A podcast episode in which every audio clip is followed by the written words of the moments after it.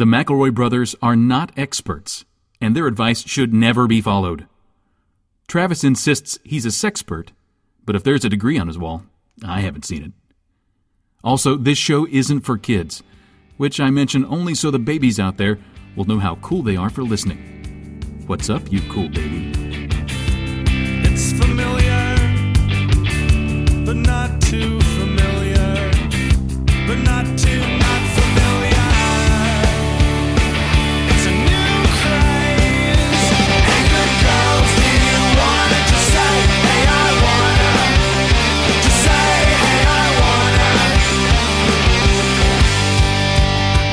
Hello, everybody. Welcome to My Brother, My Brother and Me, an advice show for the modern era, man. I'm Justin McElroy, and you're listening to the show. I'm Travis McElroy. Pull up a chair. Okay. The beach is fine. Dig your toes in the sand. Come away with me. Okay. It's 5 o'clock Justin, somewhere. Help me remember. You were in North Carolina or South Carolina or Jamaica? I was in Georgia. Okay. Tybee Island, Georgia, man. Jamaica. I'm still on island time. Listen, guys, Jamaica is just a state of mind and a country, I think, or I think it's a commonwealth. There's nothing common about Jamaica, Griffin. Yeah, around here it's always island time. Yeah, I'm still like. Are you still completely? Yeah, you're still coming down. It sounds like because I don't. Yeah, I've got like a shrimp belly for sure. Yeah.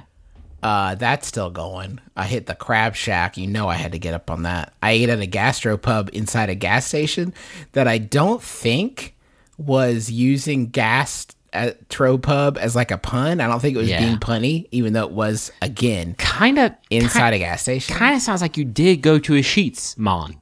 No, Mon, I didn't. I was on island time. Still got the sand of the waves in my hair and the ocean. Sand in your hair? I have like a permanent conch shell, like embedded in your chest. If you imagine like conch shell headphones that you just put on, like that's me right now. If you could just Photoshop me wearing conch shell headphones that I just invented, that's me right now. I'm and maybe using a coconut radio. Yeah. Maybe you've got to hear it on the coconut telegraph. That's one of my JB songs that I was really grooving to down there. Sure, you got a seaweed skirt and pruny balls. Sure. You ever see Gilligan's Island? I was all of those guys.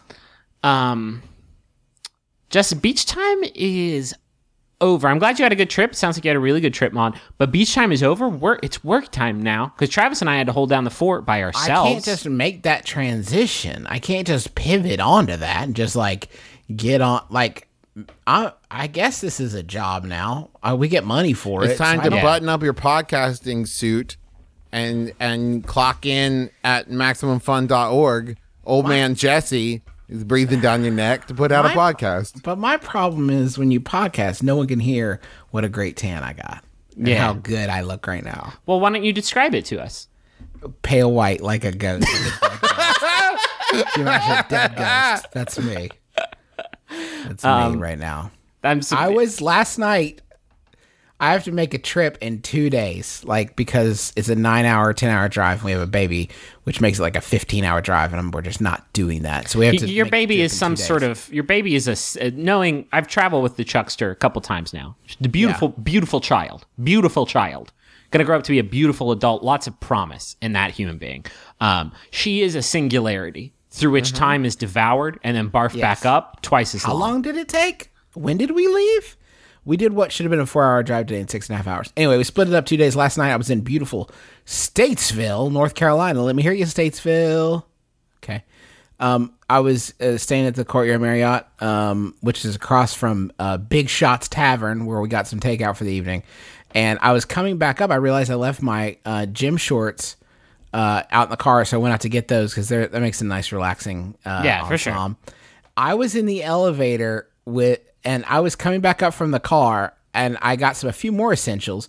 So I was wearing my cut-off sleeve muscle tee.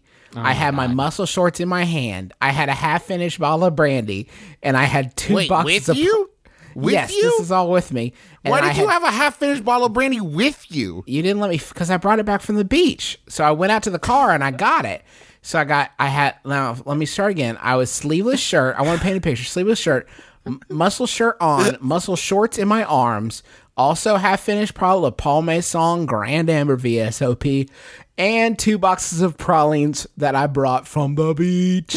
How is my island life? Pretty good. I guess you can bring it with you. Take the sunshine with you, I guess. Holy shit. And I was riding up in the elevator with these 2 old people who were like, I pushed my button. It was 3rd floor. And I asked them when they came in, I was like, what floor am I on? And they were like, 3rd. And I was like, oh, I'm already going there. And I bet they looked at me and knew like, this must be the party floor. Look at this original party boy just waiting to get the party going. We need to move. We can't be on this floor, the party floor. Did you offer to share some of your pralines? Yeah, I cracked the box open and they were like, dentures. And I was like, it's a tough break. It's a tough beat. No pralines for you. You want some of this Paul Masson Grand Amber VSOP? And they were like, no, thank you, Island Boy. Island Boy, this is, I'm going to lodge an official complaint here that I'm worried about you. Why? Because I got too deep in the island spirit. I think you're really salt water in my veins. So deep in the cut for a while. Like, I don't know. We've had some fun at James Buffett's expense and your expense. By extension, but I'm worried that we've incepted ourselves, and now you. Hold on, I think I just heard a phone shutter go off, and were you snapping a pic of yourself? I think you might be sending us maybe I'm gonna guess because I haven't received the JPEG yet. Sleeveless Justin tanned with just praline crumbles. All maybe a hither, sunglasses tan line. All hither and thither. Ooh, good call, Travis. Some raccoon pale realness. No, there's again no tanning. Pale boy, like a dad goes, super duper pale. Just like living that island lifestyle, though. Yeah, I got a brand new one for I got a brand new Tybee shirt for the collection. A Tybee. Justin, I want to say here, you look. Exactly the same, Summer Boy. You look, I'm looking at you. That is 100% normal, Justin. Summer Boy, that's city, Justin. I'm looking at. Maybe I didn't get deep enough. It's an island state of mind, though. Still, I will say it does look like you've lost a little weight. No, that's looking just the angle. I ate shrimp and pralines in every meal. Let's start doing advice. But that's just how my island lifestyle is manifesting itself in my physical form. That is just me projecting a mental image into your mind. I'm gonna place a firm hand on the till here, on the tiller, and I'm gonna point us away from those choppy episode 259 waters. And I'm gonna get us right back on. You don't want to talk about Ant-Man? I only saw Ant-Man. No, we're not gonna talk about Ant-Man. We're not gonna talk about Ant-Man. We're not gonna talk about tabletop gaming. We're going to do our advice thing. Have you guys checked out Tabletop Gaming? I'm going to read the first. I'm just going to start reading the first question. Justin, you want to tell us what we do on this podcast? This is a podcast about karma and just being kind to one another and just getting into the same flow. The great light that comes from the one up above, and we're all sort of riding on it. Okay. Dear brothers, a friend of mine came over. There's some weird capitalization. It all makes sense when you get to the title. Okay, dear brothers, a friend of mine came over to study, and now she won't leave. She's been here for 6 hours and seems to be settling in. How do I tell someone to go home without sounding like I dislike them? Thanks. Guest dressed in Germany. Okay. 6 hours? Like, the red flag has gone up for you after 6 hours? After 6 hours, you're starting to have a panic attack about your friend never leaving your place? Do you think that's not enough or too much? I think fish and friends go bad after 3 days. Not 1/6 of a day. They say friend, but they don't give any maybe this is person I met in class. We've had some good conversation. We talked about Ant-Man. We talked about our beach vacations. We said, hey, let's study together. I said, yeah, come over around noon. My afternoon's open. You didn't plan for a day.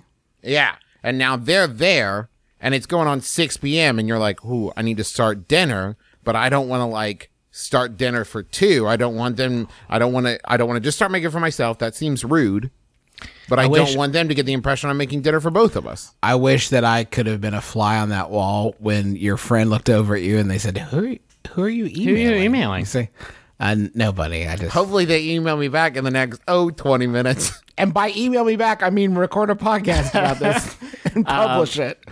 I want to talk to you two about the concept of a Stooty Booty, because I think I did it exactly once. There was a young lady I sat next to in my first Spanish class I took in college, and I was genuinely very bad at the language. So there's this woman in my Spanish class. I was like, hey, you want to get together and study? She was very nice, and we had talked a few times, and there's no romantic intention there. But I feel like you're a freshman in college, so there's this assumed romantic intent everywhere. And so I went to her dorm room and we studied Spanish, and it was mega awkward. Oh my God, was it terrible? I couldn't get out of there fast enough because there was a tension hanging in the air that neither of us wanted, but it was there. And I don't know. I feel like the idea of a study buddy just Griffin, can't. What you've hit on, I'll tell you what complicates it, I think, is the fact that this happens mainly in college, right? You're talking about a college thing. And yeah, you don't usually have study buddies at 30 years old, Justin. Right. Yeah. Yes, correct. But by and large, you don't have... The reason we have different rooms in our home is because they communicate different messages. If you're in college and you want to study at some place where you have control over the venue, it's probably going to be in one room that is also where you have sex and sleep. You have no other option. You can't bring them into... Or play World of Warcraft and sleep. Or just play World of Warcraft and just, get super high on the bonch. Can't bring them into the billiards room. Yeah. Come to my study. Come to the study. Which also... We'll study. Come into my drawing... Maybe in the ballroom. Come to my drawing room. Do you want to watch Akira with me and play World of Warcraft? Here we are in the conservatory. Ooh, secret passage. We're in the library.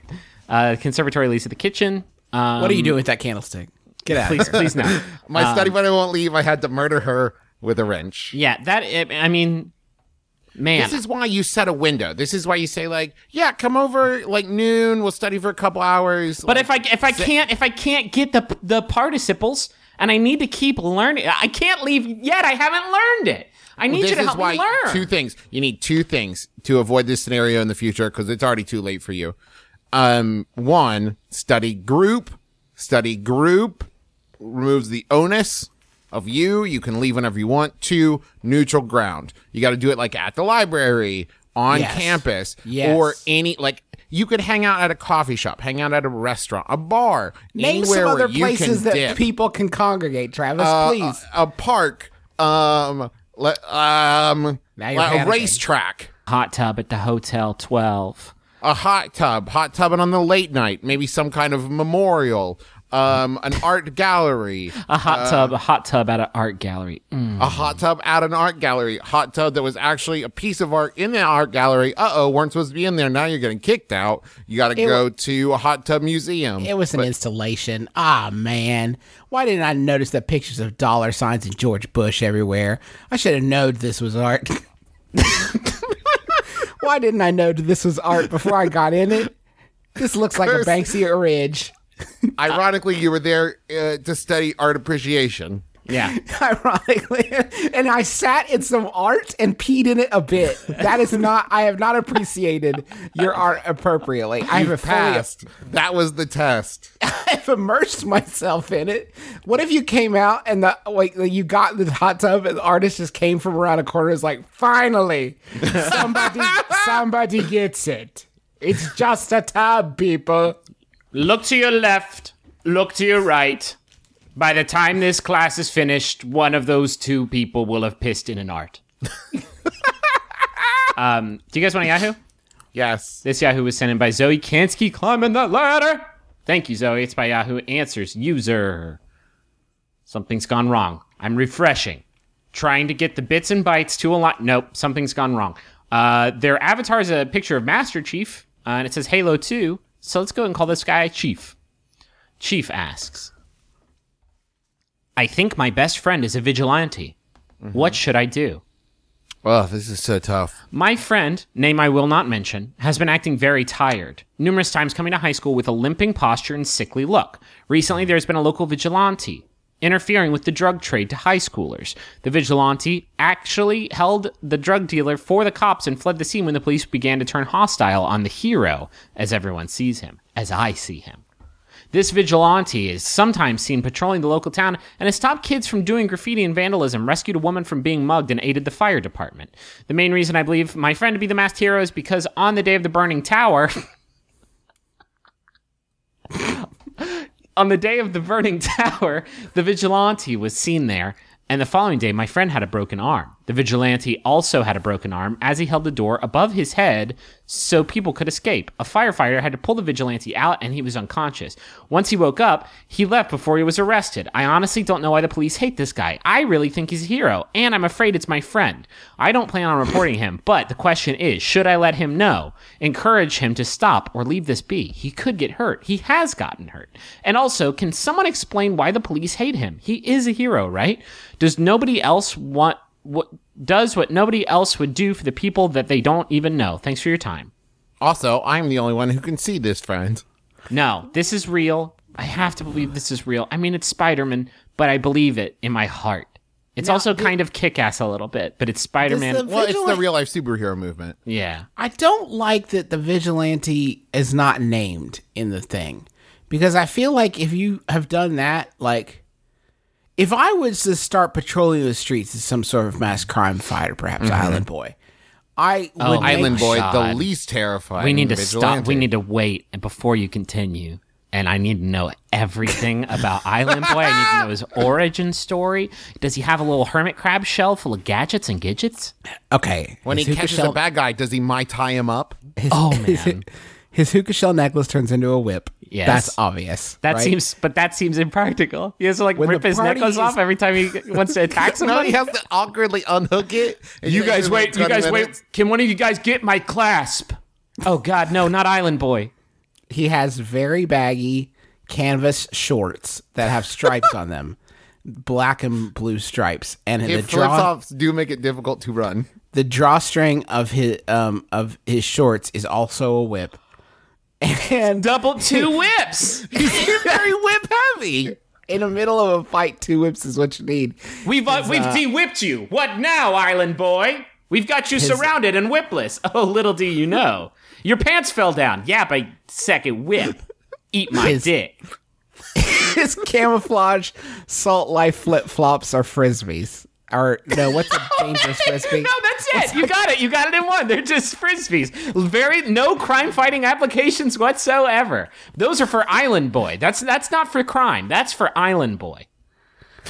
And his sunscreen is impervious to low levels of radiation from the sun. Right. So it's SPF 15. It's not even high SPF. No, very high SPF. But any sun-based enemies are going to have a hard time getting in there. Okay, so Sunman is out. Right. Solar Woman, not applicable. Not a threat. He's Boy. He's also very strong and handsome. Oh. And muscular. Mm-hmm. So it's loosely autobiographical.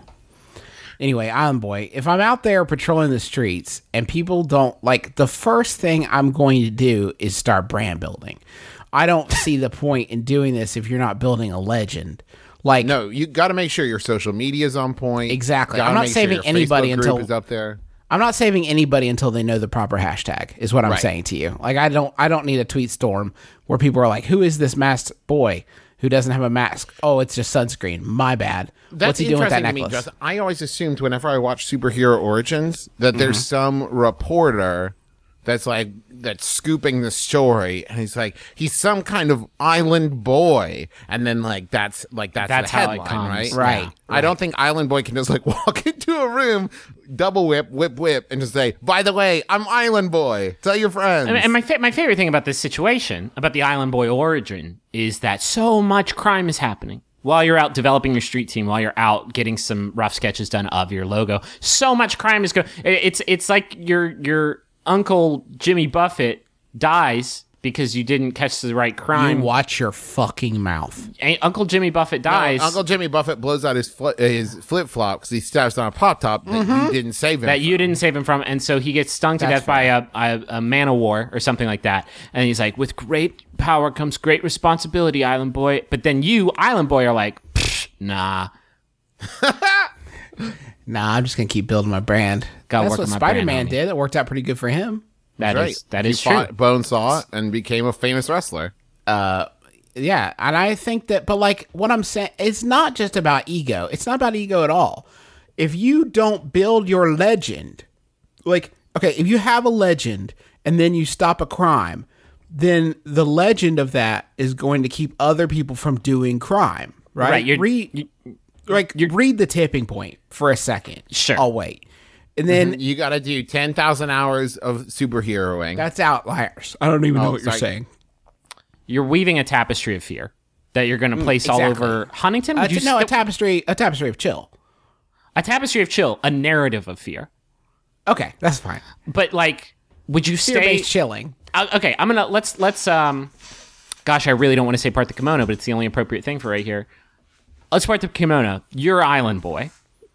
Whoa, hey. Let's assume just for the basis of this conversation what would somebody like me be doing? I can't imagine. All right. Let's assume Don't for the you basis remember that time? No, you remember that time where you clearly saw somebody dressed like Island Boy at the top of that water tower and I was on the ground looking up, pointing it up there. Okay. And he left before anybody could get a good look at his face, but we were very clearly in separate places. It's either you or it's Steven Sharkchild. And yeah, I got another one. He wears those goggles. Yeah, and I don't have any goggles. That you don't have goggles, that's true. But let's just assume it's you. Would you stay in Huntington? Because I feel like Island Boy couldn't fight crime in the decidedly not tropical Huntington, West Virginia. Or would that be the best? That doesn't make fucking sense. Like, Batman, there's not caves in Gotham, except for the one that Bruce Wayne's family bought. But, like, Batman still patrols. Well, that's a good... Like, man, how has nobody cracked that? Hey, Gotham reporters, what is he, Batman? Where do bats chill? Under bridges? We looked under all the bridges. I don't know, let's give up. There's one cave in the whole city. Cave. You want to go there? Nah, we did the bridges. I feel like we did our due diligence. I give up. What do you say? Listen, we've talked a lot about Island Boy, and I feel like we've created a very lucrative property. I feel like Marvel, if you want to buy that one, go for it. DC, if you want to buy it and completely ruin it, that's fine too. But what do you do when your friend? Let's assume Steven Sharkchild, okay. all three of our friends, is Island Boy. He's getting out there. Do you remember the day of the Tower Fire? Mm-hmm. I remember it well. It was if I remember correctly, it was a 3-episode arc. It was the day of the burning tower, and I remember it well. Flames were everywhere inside the tower, and Island Boy showed up, saved the day. But then Steven Sharkchild showed up to the class all three of us are in, and both of his arms were missing, and Island Boy lost his arms in the day of the burning tower. So, like, what do we say to him? How do you say stop being Batman? Hey, Bruce, let's stop being Batman. Most important question first, Griffin. Why do the police hate Island Boy so much? I think that's the most pressing issue here, and I think the problem is Island Boy, as we all know, is I mean, I don't want to say loose cannon because I feel like that it's an unknown commodity. Yeah. Like, is he going to be super chill? Or is he going to, like, be a little bit too drunk and a little bit awkward at the luau? You know what I mean? The constant public drunkenness is probably, like, one of that, and, like, he does, like, sell weed. Like, he does, like, we can't get around the fact that he sells a lot of weed. When he uses the drawstring of his shorts do fall down, and his dick comes out. So the public drunkenness, constant public drunkenness, he does sell weed to anyone, regardless of age. He sells weed to cops, or if they ask, and also just like his dick is out, like whenever he is in combat mode. One of the things I think it's probably because Peninsula Lad's family donated so much to the policeman's ball. Yeah, I think that's probably has put them against Island Boy. Now, Justin, is there a strange dynamic between Island Boy and Peninsula Lad that neither one of them appears to be a grown ass adult? They're unaware of each other. Actually, okay. It's one of life's great coincidences. I'm as surprised as anybody. And then there's another superhero called Delta Burke. That's nothing. I teach in a high school, and we just got a new principal. He used to coach wrestling, and all reports are that his handshake is super aggressive. I don't know if this is how he tries to establish alpha dog, or if he is just like that naturally. When I meet him, do I try to match his handshake just so he respects me, or do I try to use a dainty southern shake so he knows he's dealing with a person of high intellect? That's from Mano a Mano. Here's the thing. If you don't react... he's not establishing anything. So, I don't know. I've known people like that before who have gone in to shake your hand and just, like, crush it. But I feel like that's something a villain in a movie does. Not something, like, a handshaky principal does. Yeah. Can I make a suggestion? Maybe when he shakes your hand, you just make a face like, is that it? Why don't you do this? First time you meet this fool, this wrestle leader... I want you to grab his hand. I want you to grab his hand firm. Oh, as firm as you can. But that's not where you're going to scare him. Because obviously you're concerned about weaving a tapestry of fear over this wrestle principle. You shake his hand real hard with that one. And then you sort of bring your other hand in to his like forearm, like you're doing a Roman centurion handshake. But good. But what's that on your finger? It's the Gom Jabbar. Uh-oh. Looks like you've got a death needle on your finger. So you're going to have just look him in the eye and say, you must not fear. No. Here's the mind. I want to hear the whole litany against fear from you, sir. And only then will I let you go. What's the mind killer? Say it now. Tell me now. Ooh, if he's going to come in with strength, right? You use that intellect. You go for the hug. He goes for the handshake. You go for the hug. And then when you like go in to wrap so hard. Yeah, you wrap your arm around him. But then, like, your hand is on his back right shoulder. Then it scooches a little bit closer to his neck. What's that on your finger? It's the Gom Jabbar! Fear is the little death. Listen, we can all agree that no matter what, the Gom Jabbar has to be. The Gom Jabbar's got to be part of the equation. You can find one on Amazon. There was one for sale on Amazon Prime Day. I got a box with 3 Gom Jabbars and 16 cans of Pam cooking spray. You have the handshake, right? You make a connection. You say, like, hey, let's grab a cup of coffee sometime, right? You sit down for a cup of coffee at Starbucks. He takes a drink. What's that in his coffee? It's a Gom Jabbar. Here, this is what I want to do. I'll go in. I'll hug him real tight. What's that on my finger close to his neck? It's a Gom Jabbar. What's that on my handshake hand? It's another Gom Jabbar. And also, my whole body's slippery because I've sprayed myself down with Pam. He doesn't know which way to fuck me. How about this? He goes in for a super strong handshake. You are watered. You're fluid. You use his strength against him, and you throw him over your shoulder to the floor. And what's that on the floor? It's a mattress made out of Gom Jabbars. Oops. Welcome to Saw 5. But then he spreads his weight out evenly, so now and the he is not pierced. Yes. How about this? You go in and you go to shake his hand really hard, and then somebody comes in to shake his other hand. What's that? It's Kareem Abdul-Jabbar. What's that? Wait, all 10 of his fingers, 10 Gom Jabbars. Man, I hope everybody's seen or read Dune. I think that's probably a pretty big overlap with our audience. Yeah, he brought somebody to help you shake his hand, and he's got a sitar, and it's Ravi Shankar. Is that it? That's nothing. No, that's not a thing. No, that's but he's driving a smart car. That's something. He's driving a smart car. That is something. Let's go to the money zone, sons. I think we've heard it.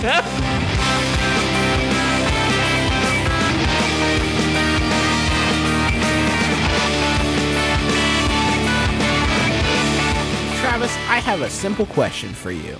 Yes? What the fuck is Basecamp? Well, Justin, have you ever done, let's say, a project? Yeah.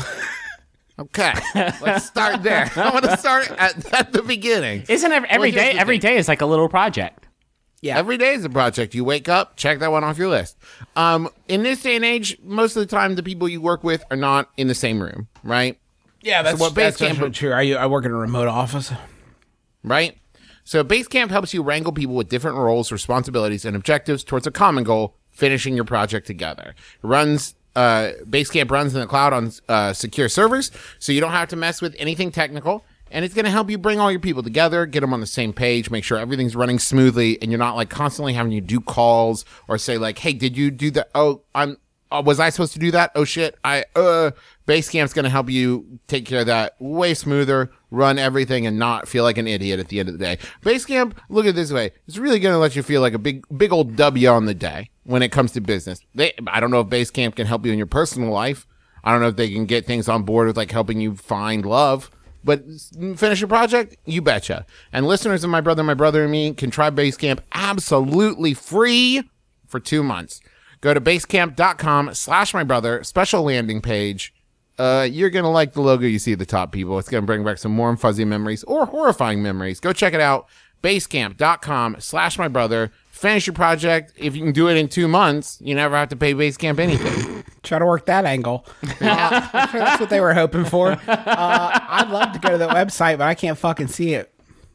Well, let me take a look at your eyes. You've got all that sunshine in your eyes. Yeah. Oh yeah, Justin, this is just. I've gone beach blind. Yeah, it's not beach blindness, buddy. That is just good old fashioned astigmatism. And, oh man. Yeah, it's like and beach astigmatism. Let me get into your oculars real quick. Let me just see what's. Oh yeah, just full of little jellyfish. A lot of people don't realize that when they get in the water, sometimes their eyes just get full of little jellyfish and you can't see them, but they're there and they're growing and now your eyes aren't there anymore. Well, now I need glasses, Travis. What should I do? Help. I don't want to burst your bubble, but glasses are not going to help you, my friend. Your eyes are just a bunch of little jellyfish now. Okay, but Justin, you can at least look cool as you go blind from just millions of jellyfish things. Billions and billions of jellyfish things. Billions of tiny jellyfish things just ruining your eye jelly. My brother and me is supported in part by Warby Parker, friend of the show. We've talked about it a bajillion times. I'm sure you know about it, but maybe you've thought, oh, I don't know. Maybe I have jellyfish in my eyes. Well, we've got the solution, sort of.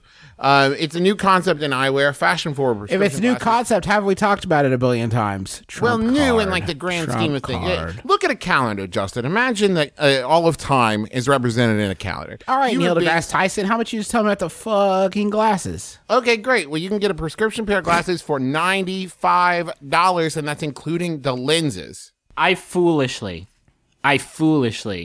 bought glasses not at Warby Parker. I bought it at my optometrist because they kind of bullied me into it. They actually sort of locked the door behind me, wouldn't let me leave. They're like, you can't drive home with these eyes. $400.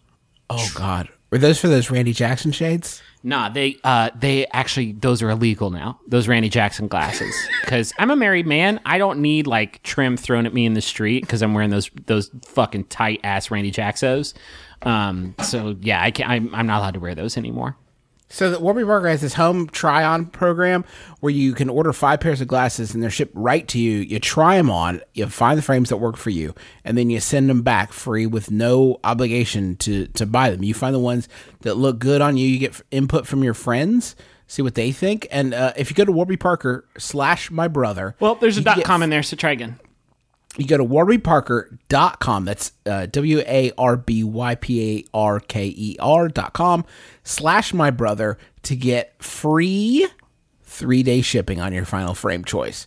That's warbyparker.com/mybrother. I have a message here, personal message. If you want to get a personal message for yourself or your small business on the show, go to MaximumFun.org/Jumbotron, and you can find out how to do it there. We've gotten a few emails from people like, hey, I want a Jumbotron. We don't do them. We don't process those, I promise. Go to MaximumFun.org/Jumbotron and you'll figure out how to do it there. This message is for Nicholas Bale, and it's from Donna, Eric, Mark, Mateo, and John.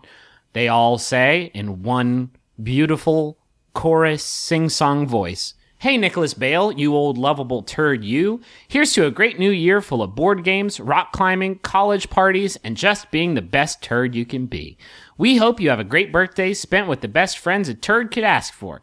Try not to get your turd smell on your presents. From your great friends, P.S., you're a turd. What were they trying to get across there? That's a weird autocorrect. Yeah. Oh, sorry, I misread. And everywhere it said turd, it says great guy. So it's kind of weird that maybe I need to go to Warby Parker. Maybe I'm the one with the jellyfish eyes. The worm has turned. The jellyfish has turned. The worm has turned. I also have a quick question for Josh from Jeremy. Josh, get back to Jeremy as soon as you can. Jeremy really needs to know, do you know if Earl Pitts is still on the radio? So there it is. $100, just sort of Earl Pitts, of course, that beloved Gary Burbank character, Earl Pitts, he's still on the radio. Just sort of loaded a hundo into a canister and fired it into space.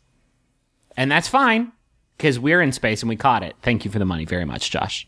We appreciate your money. I mean, Jeremy. Thank you very much, Jeremy, for the money. Josh, get back. No matter who sent it, no matter who sent the money, I appreciate the money. What was that noise? Did someone just get a Game Center request? No, just this Earl Pitts video audio played on my computer. Okay, so you're really dialed in then. Yeah, I really want to get the whole Earl Pitts story. Here's a quick click of Earl Pitts that I can put in. Hey, y'all, it's me. I've never heard Earl Pitts. Ty is a pedantic person. I think when he pronounces these words, it's in a very show-offy way. Gyro. Gyro. Sacre bleu. Sacre bleu. Ayers Rock. Uluru. What you are witnessing is real. The participants are not actors. They are actual litigants with real cases. They call in via Skype to Judge John Hodgman's court, the real People's Court. Now I call you to Judge John Hodgman's internet court. Find it at MaximumFun.org or wherever you download podcasts.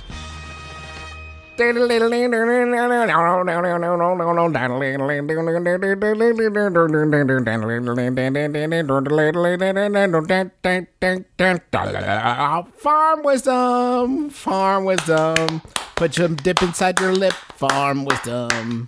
Brought to you by Earl Pitts. Brought to you by Snooze, the dip you put in your lip for farm stuff. It'll make you better at hay collecting. This is actually from Sammy. Thank you, Sammy. Thank you, Sammy. And thank you, Snooze, for sponsoring the show once again. It's dip. What a great friend we have in Snooze. This special relationship. This farm wisdom, there's a lot of farm wisdom. This is an encyclopedia of farm wisdom from Sammy. Thank you, Sammy. Number one, kicking it off, top of the list. Goat poop can be fatal. Our beef cattle were dying off unexpectedly. After looking into the cause, we found out it was the feces from our goats on the farm that were killing our herd. Sorry, Elizabeth Gilbert, goats are the worst. Goats, I don't care what your affiliation, they're the worst animal ever. Number two, I showed cattle as a kid. Now that was about... There's been Sammy Wisdom. Sammy Wisdom. I showed cattle as a kid. Now that was about 15 years ago. Or are they saying now that was about 15 years ago? Yup, I literally put a leash on a full-grown heifer and walked her around a show ring for fun. We had to clean these cattle before showing. Guess how we bathed them? We used a pressure washer. Oh, no. In hindsight, that seems like an odd and painful way to clean these poopy animals. But that's the norm. That's farm wisdom. No, Sammy. It's not. Farm cruelty. Was right this whole time. Farm cruelty. You are bovine Jack Bauer is what you are. Number three. Sometimes I just hit goats with a hammer for fun. All right, Sammy. I'm a psychopath. Number three, for real though, how do you know if your corn is growing at an appropriate rate? This old saying, knee high by the 4th of July. I've also applied that metric to my daughter to know if she's stunting or not. Knee high by the 4th. Does everybody like, all right, guys, February 5th, you know the drill. Get that corn in the ground. We got to have a fair corn race. Knee high by the 4th of July. Number four, cows don't actually sleep standing up. Get to that point, though, if you get to 4th of July and it is not knee high, what is your next action? You just give up. You just give up. Fuck this corn. Cut it all down. Do farmers have uniform bottom halves of their legs? I was going to say calves, but that would get confusing. Is a farmer, if you lined up all the farmers in the world, all their knees are like 20 inches high. Cows don't actually sleep standing up. They do lay down. Cow tipping is not a thing. That's not true. It's Sammy, these are lies and they're cruel. Like they're cruel truths and horrible lies, Sammy. That's not the name of the segment. Cows, it's called Farm Wisdom. Cows don't actually sleep standing up. They do lay down to sleep and then they never get up. And why aren't they moving or breathing? What did I do? Oh, stop. No. Stop. Hammer time. By which I mean I'm going to go hit some goats with some hammers. Fine. Good riddance to bad animals. Number 5, final piece of farm wisdom. This one's going a little long, but I still feel like it's good.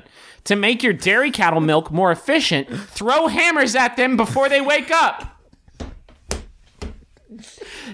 To make your dairy cattle milk more efficient, feed them poison. To make your dairy cattle milk more efficient, feed them a diet rich in alfalfa. So that one's not especially sexy. Not as sexy as the other ones. That's an important tip, Sam. You gotta close with some heat. Yeah, maybe lead with alfalfa, and then we think, oh, Sammy, she sounds like a normal human being, and then you get into the hammers, and then you get into the lava ceremonies. Then you get to appease the gods of your farm. Then you get into the ritual burials. Thank you for sending those in. Thank you for sending those in, Sammy. I do miss farm wisdom when we don't receive it. If you've got some, you can send it to mbmbam at MaximumFun.org. That's where all questions and advice and relevant comments should go. Just put farm wisdom in the subject line, I guess. If you want, you guys want Yahoo? Yeah, sure. This one was sent in also by Zoe Kinski, climbing that ladder. She is on a hot streak. Thank you, Zoe. It's by Yahoo Answers user Rhesus, who asks, "Is it possible to ask a question without using a question mark?" What do you think? That's a question mark. Ah, fuck. Is it? No. It's a question mark. Tell me now the name of your dad. No, that's a declarative, not declarative. A pejorative. No. Demonstrative. Deformative. A deformative. No, it's when you give an order. What is your imperative? Well, let me try this. Imperative. Let me try this. What is your dad's name? I want to know. How about this? Remind me of your dad's name. That's a question mark, yeah. No, it's not. But it's also an imperative. I mean, Travis put one in with this inflection, but what is your dad's name? Let me try again. What is your dad's name? Or what about this? What about this? What is your dad's name? Okay, I got it. Okay, what if you went with this? And your dad's name is... Oh, I see. That's fun. Until they interrupt you or you pass out. Or what about this? Dad's name, go. My dad's name is Regis, and I would like to know yours. For example. See, then it's not an imperative. Then it's like open ended. I could give a damn. Tell me your dad's name or don't. Whatever. No skin off my balls. Okay, I think we could. Is it possible to ask a question without saying no skin off my balls? There's 4 different types of sentences, right? Right. There's statement or declarative, right? Right. There's the question. My dad's name. Let's as long as we're grammar girling, let's do it. My dad's name. What? My dad's name is Regis.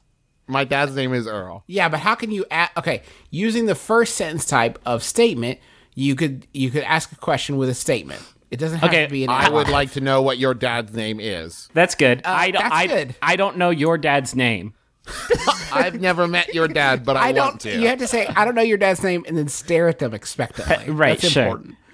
I don't know your dad's name, and that's your fault. Question that's obvious. A command, right? Dad's name now! Dad's name on 3. Tell me the name of the dad. Your dad's name. Your dad's name. Dad's name or he dies. No, it has to be command. Give me the name of the dad. Give me the name of the dad now. Give the dad's name to me. Stop stalling. Stop stalling, McLean. Tell me your dad's name. Ready for the name of the dad. I've waited long enough. Slake my thirst for your dad's name. Let me die. Give me the sweet release of death and tell me the name of your dad. I'm a genie, and the only way I can become Jinn is with the command word as the name of your father. Now, please, yes. In this show, to name your dad. Griffin, that was declarative. You fucked up. Hold on, wait, what were we doing? That was command. The last type. Your dad's name, so I may become Jinn. Shazam! No, that's not a command. Because now we're on the exclamation. Give me the name of your father, so I may become Jinn. No exclamation. I need an exclamation. I have been cursed for a million centuries by Alibaba. Declarative. Not an exclamation. I have been cursed for a million centuries by Alibaba. That's a statement. That's a question. That was a statement. Did Alibaba curse me until I knew your dad's name? He did. He did, in fact. Arabian Nights. I'm Jin. Kazam. The only way I can make it rain burgers is if you tell me your dad's name. I'm Jin. I don't know, Shaq. We read through the script. I think we're going to have to take another pass at this. There's not a single question mark in the whole thing. There's not any E's either. Check it out. So how about instead of all the parts where you're yelling at the boy to tell him his dad's name, you do some rapping. Sounds good to me. Sounds very good. So you guys are struggling with this one. Exclamation. The article that I found to remind me of this, because I'm 34, it ends with an exclamation part, and it makes a statement with emotion. There are three examples that they have offered here. Here are the three examples of an exclamation. I can't find the butter. The Tyrannosaurus Rex was huge. I love this movie.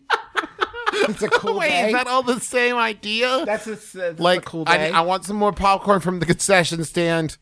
That Tyrannosaurus was huge. I love this movie. I want to see Jurassic World again. I love your dad, but forgot his name. I'm so frustrated that I don't know your dad's name and you can help. Kazam! It's been too long since I've seen Kazam. Also, what's your dad's name? That's a question mark. I want to watch Kazam with your dad, but don't know what to put on the invitation. I can't remember the name of the movie Kazam. Fuck! I fucked it up because I did right there at the end. Is your dad's name Kazam? No, question mark. Man, we're bad at this. What if we did a new podcast just called Boy School, and it was the three of us, and we just tackled stuff like this? I think that's a hit. I'm never going to forget this. No, I won't forget this either. This is good for your kids. It's good for kids. It's good for adults.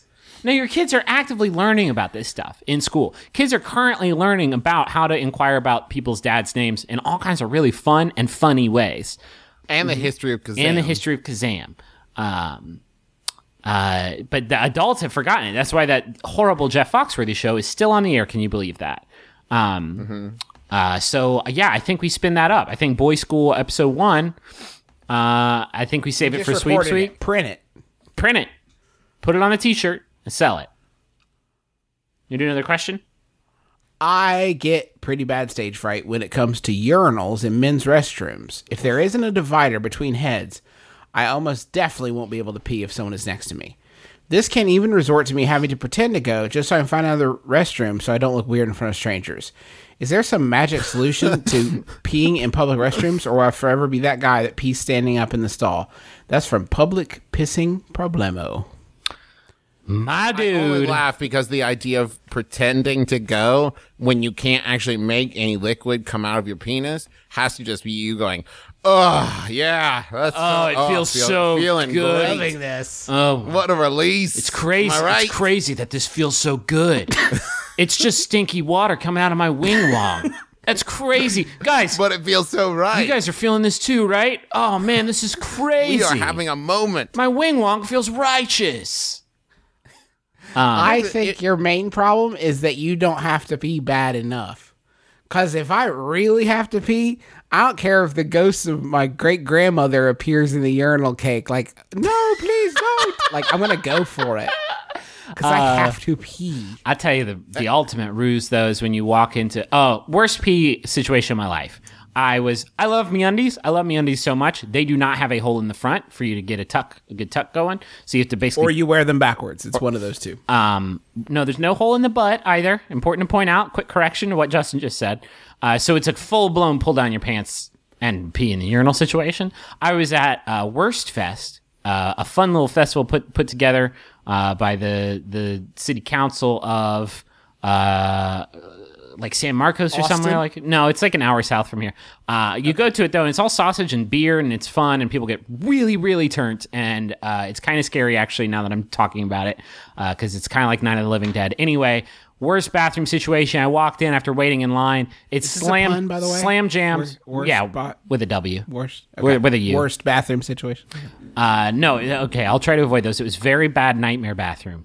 And I walked in, and what's up? Oh, it's a trough, like at a baseball stadium. Nice. And so when you see that, or you see, this is also applicable to a no wall, which is not ideal, but infinitely better than a trough. You just sort of pivot. And you turn towards the stalls, and then all of a sudden you're waiting on a stall, and somebody's like, "Well, are you waiting on a stall?" And you say, "Yeah, I got a lot of turds to go. I got a big shipment at the butt factory." I say you lean into it, and if there's a trough, you go to where two guys are already shoulder to shoulder and just squeeze in between. Can I get in here? Let me just scoozy. Can I just get in here? If you just crook your elbow, I'll pee through it. Or yeah, you do a double. If you got enough blast power, they only need to split apart like a quarter inch for you to have clearance. You stagger. You got to stagger. You do a stagger situation. Hey, can we get just staggering here, guys, please? Just off the shoulder. We don't need to be shoulder to shoulder. You can do off the shoulder as long as there's a gap. Can you two cross swords so I can get up in here, please? I say I want a Three Musketeers with y'all. As long as there's no line, pee in the stall. Yeah, you're psyching yourself like. You're not going to walk out of the stall and see a dude with a clipboard putting an X next to your name and be like, like no one's judging your shit. Another shit, huh? Weird. Super weird. Hey, sounds like fourth one today. Can I ask you guys a question about this? They're related to this topic. If you go to a place and see a handicap restroom, isn't it hard to deny yourself the spacious luxury? This really spread out. Maybe put down a picnic lunch. It's really hard. Like, I mean, I feel guilty about it. Coming to my studio. There was a special knock you could do if you were a person with disabilities that like, hey, can you please? And I would respect that instantly. I could be mid-pinch. I'll pinch it off. Justin, I know a lot about you. If anyone knocked on a stall door, I think you would respect it instantly. Yeah, but no, if it was the special knock. Otherwise, I just think they're an asshole or that guy from Cracker Barrel that one time. I once walked into a bathroom and it had dividers betwixt the urinals, and they were about 3 inches wide. So, like, they stuck out from the wall about 3 inches. It was like, it was a mockery. It was as if to say, we could have, but we didn't. We spent resources. Don't you hate when there's like an inch and a half or 2 inches of space? Like, I don't. Why do you, as a bathroom door manufacturer, hang those up and say, well, that's a good day's work? I've done the one thing that I'm supposed to do and protect people's situations. No, wait, there's a nice little staring crevice right here just to let people peep in. It's fine. I was using a stall one time. And in the like wall between the two stalls, somebody had made like a hole to, I guess, look through. And it's like, I don't know why you made like a little secret, like a shadow box display, like a little diorama. Like I don't want to see through that hole into like what the person in the other stall is doing. It was really curious. One of the worst things is when there is a little crack there and the door is closed and you think, did somebody just do this as a prank? Or is there really somebody in there? And you kind of do that very casual walk by side glance, see if you see some shoes or maybe some rumpled pants. And then, okay, that's for real. And then all of a sudden, you're the Cracker Barrel man. you're the man from the barrel. Yes. So that is how bathrooms work. Another episode of Boy School in the Can. Which is our side project of bathroom etiquette for children. So that's it. We're done. We're done with the show. Thanks for listening to our show. Another show we're going to make this week. You're going to get a boat. This is not the only episode of My Brother and Me that you will get to enjoy this week. What does he mean? Well, I'll tell you. Boy School.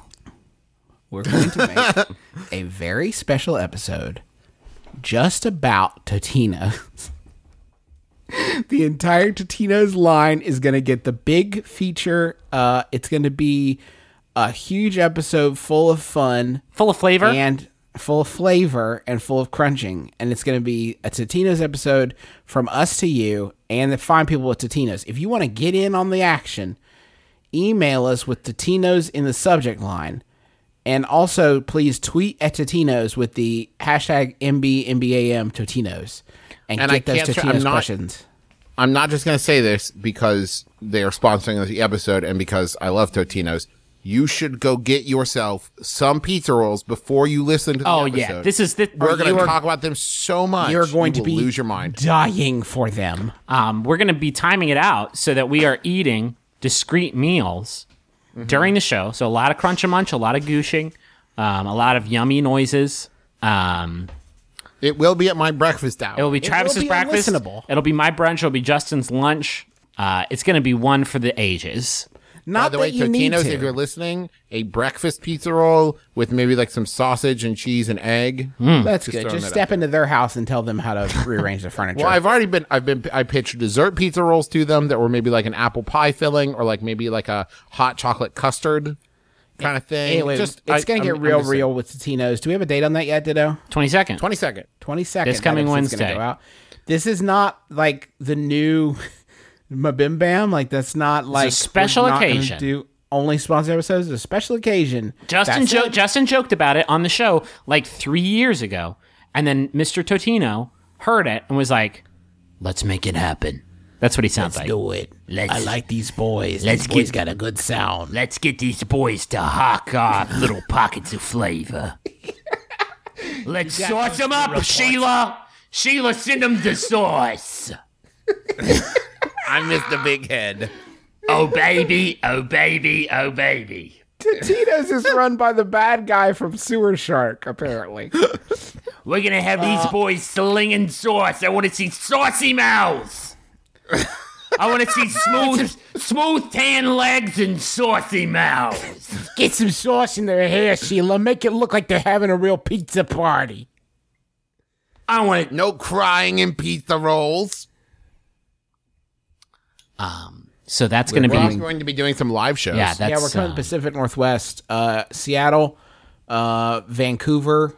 Go to bit.ly/MBMBAM Seattle or bit.ly/VanMBMBAM, and you can buy tickets to those, so you can come see us and enjoy those shows. Tickets are still selling fast. Those are reserved seats, so if you think you might want to come. Please buy your tickets now. And a portion of every one of those tickets does go to us. So we get the money. So I appreciate that for you buying it. Thank you. Thank you very much. You should listen to all the other amazing Maximum Fun shows and the Donor Swap episode that everybody was promised. Wait, are we promoting these? We can't announce who it is. Okay. But only that it's going to be fantastic. It's going to be amazing. Also, My Sister Me is still in the works, so people have been asking a lot about that is coming. But for right now, go check out the other Maximum Fun shows, and they're all incredible. I mean, they're countless good shows. I wouldn't even know where to begin. But maybe the other ones that we're on, Adventure Zone, Sawbones, Bunker Buddies. Yeah, can I just take a second to promote Monster Factory? It's a video series that Justin and I have been doing for Polygon. And I wouldn't normally plug shit on this show that is sort of outside the scope of the Maximum Fun community, but I've seen so many tweets from people who listen to the show. They're like, have you seen this video? And they haven't seen it. So it's called Monster Factory, and it's on YouTube. Each one's like a half hour long, and I think they're really funny. I'm not just saying this because I'm your guys' brother. The Fallout 3 and the Mass Effect 2 is like the funniest shit. The Mass Effect 2 turned out super good. Anyway, that's you can find that all on Polygon's YouTube channel. There's like a playlist of Monster Factory videos. You just search Monster Factory on YouTube. I think it'll get you there. You should also check out another YouTube series called Things I Bought at Sheetz. Justin's hit YouTube series with his friend Dwight, where they review items that Justin bought at Sheetz. It's so good. So good. We just figured out how to work a green screen, so that series is really going to be hell yes. Also, Travis has a new podcast called Trends Like These he does with his friend Brent. It's a must listen. It'll get your day started right. I want to thank John Roderick and the Long Winters for the use of our theme song. It's a departure off the album Putting the Days to Bed. You can still vote for him. If you live in Seattle, you should absolutely look up his platform. I think it's solid. And think about voting for him. You can early vote now for the primary, but get those votes in by August 4th. We got to hang out with him a lot at MaxFunCon, and He's a super good dude, and I think he would make a really great representative for the 8th district of Seattle. So if you live not the 9th or the 7th, that would be like a bad fit. Yeah. But so yeah, go look up his platform, give it a thought. Yeah. We'll see you guys again on Wednesday. We'll see you in a couple days with mouths full of sauce. His final Yahoo answer was sent in by Zoe Kinski. Thank you, Zoe, climbing that ladder. Thank you. It's by Yahoo Answers user. Sorry, something has gone wrong. Let's call her Roseanne. Roseanne asks, do they make Rob Schneider dolls? I'm Justin McElroy. I'm Travis McElroy. I'm Griffin McElroy. It's been My Brother, My Brother and Me. Kiss your dad. Square on the lips.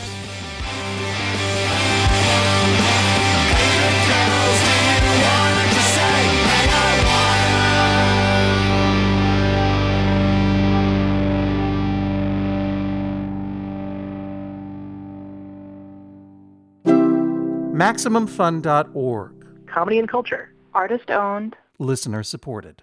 I'm Dave Holmes, and if you've been missing my show, International Waters, then you've been missing this. If there's one thing I know about owls, they are wise. Two things. They are wise.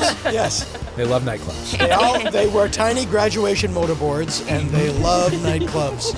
They also do the best double takes of all birds of prey. And if you slow it down, they actually go, get it out, get it out. International Waters, a panel show where U.S. and U.K. comedians battle for pop culture supremacy. Subscribe right now on iTunes or at MaximumFun.org.